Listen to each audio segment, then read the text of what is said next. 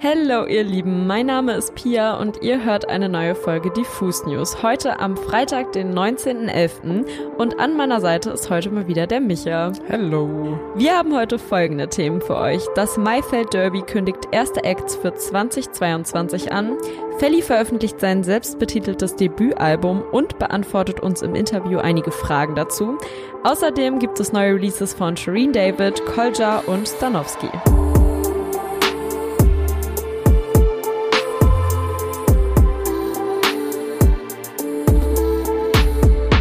Zuallererst soll es um Felly gehen. Der ist noch ein eher neues Gesicht im Deutschrap-Kosmos, aber dafür ist er mit einem richtigen Knall in die Szene gestartet. Die allererste Single, Ibrahimovic, kam 2018 raus und die wurde dann auch direkt von zwei absoluten Deutschrap-Schwergewichten geremixed, nämlich Casper und A zum J. Seitdem kamen dann noch diverse Singles und auch die EP Copter und das ist übrigens alles von den Drunken Masters produziert.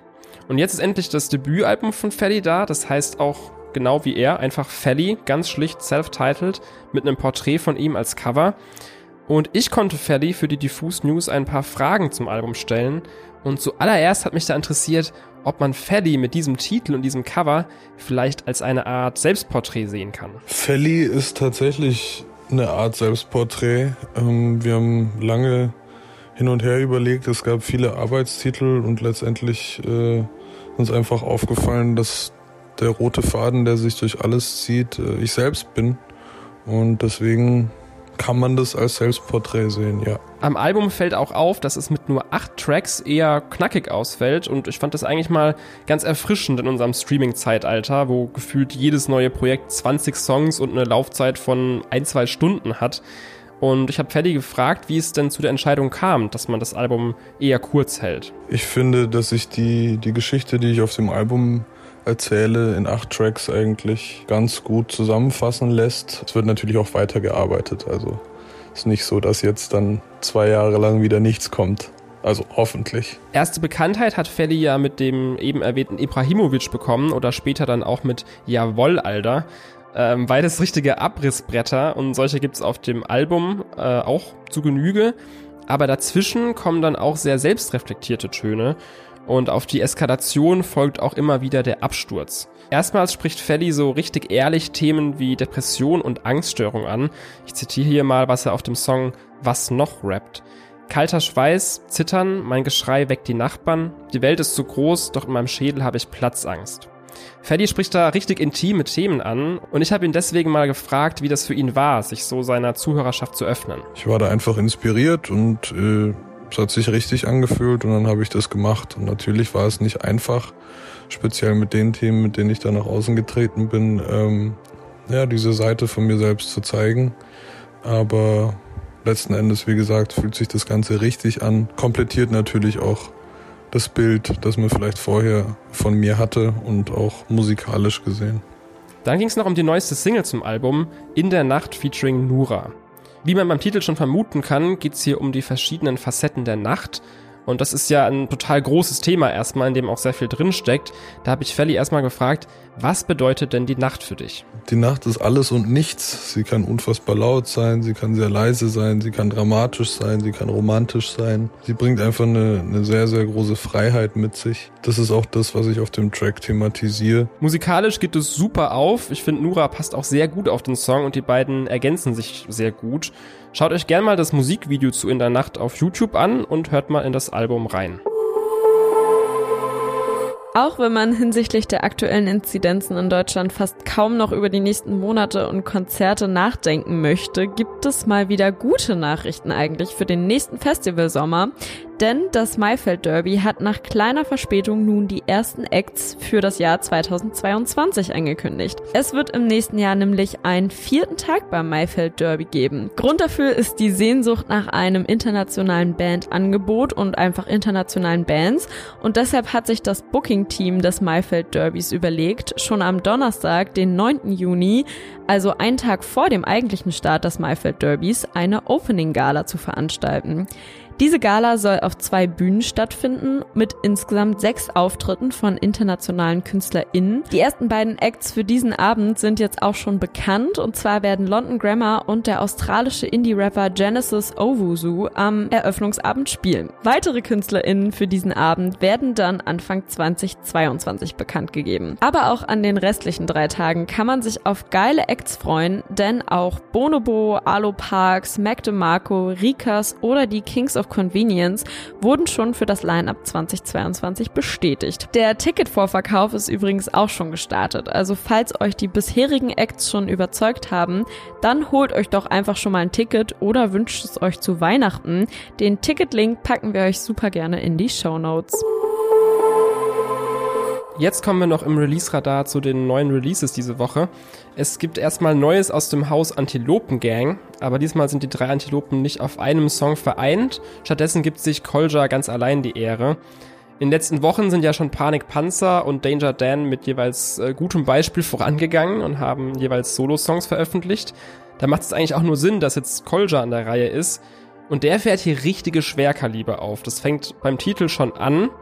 Danger Dan hat da im Vorab auf Instagram geteased und äh, auf seinem Account geschrieben, der Titel des Liedes war Nazis raus oder Nazis rein, habe ich vergessen. Und wie wir seit heute wissen, ist es dann doch und vielleicht etwas überraschend Nazis rein geworden. Da müsst ihr euch jetzt aber auch keine Sorgen machen, dass die Antilopen da in irgendeine komische politische Gesinnung abgerutscht sind. Ich kann euch beruhigen. Stattdessen nimmt uns Kolja zurück ins Jahr 2014. Damals ist einer der politischsten Songs der Antilopenbande und gleichzeitig einer ihrer allergrößten Hits rausgekommen. Beate Zschäpe hört You Too. AfD und Pegida waren damals nur ein vages Schreckgespinst am Horizont und Verschwörungstheorien eher ein nischiges Phänomen und noch längst nicht so populär, wie sie ja heute leider sind. Und im weiteren Verlauf des Songs wird dann auch die Mentalität der Deutschen angeprangert, die allzu schnell das Gefühl haben, dass die eigene Nazi-Vergangenheit ja gar nichts mit ihnen zu tun hat. So ganz nach dem Motto, die Nazis und Verschwörungstheoretiker, das sind doch immer die anderen. Außerdem geht es sehr selbstkritisch auch um die Rap-Szene und um politische Musik im Allgemeinen. Eine der stärksten Passagen ist ja für mich, fuck AfD hier, fuck AfD da, braucht es wirklich noch einen Antilopen-Song zum Thema und jeder lacht über Verschwörungstheoretiker, weil man sich selbst dabei erheben kann. Politische Bands werden vom Zeitgeist überholt, Beate Zschäpe hört U2 wäre heute einfach nur ein Song.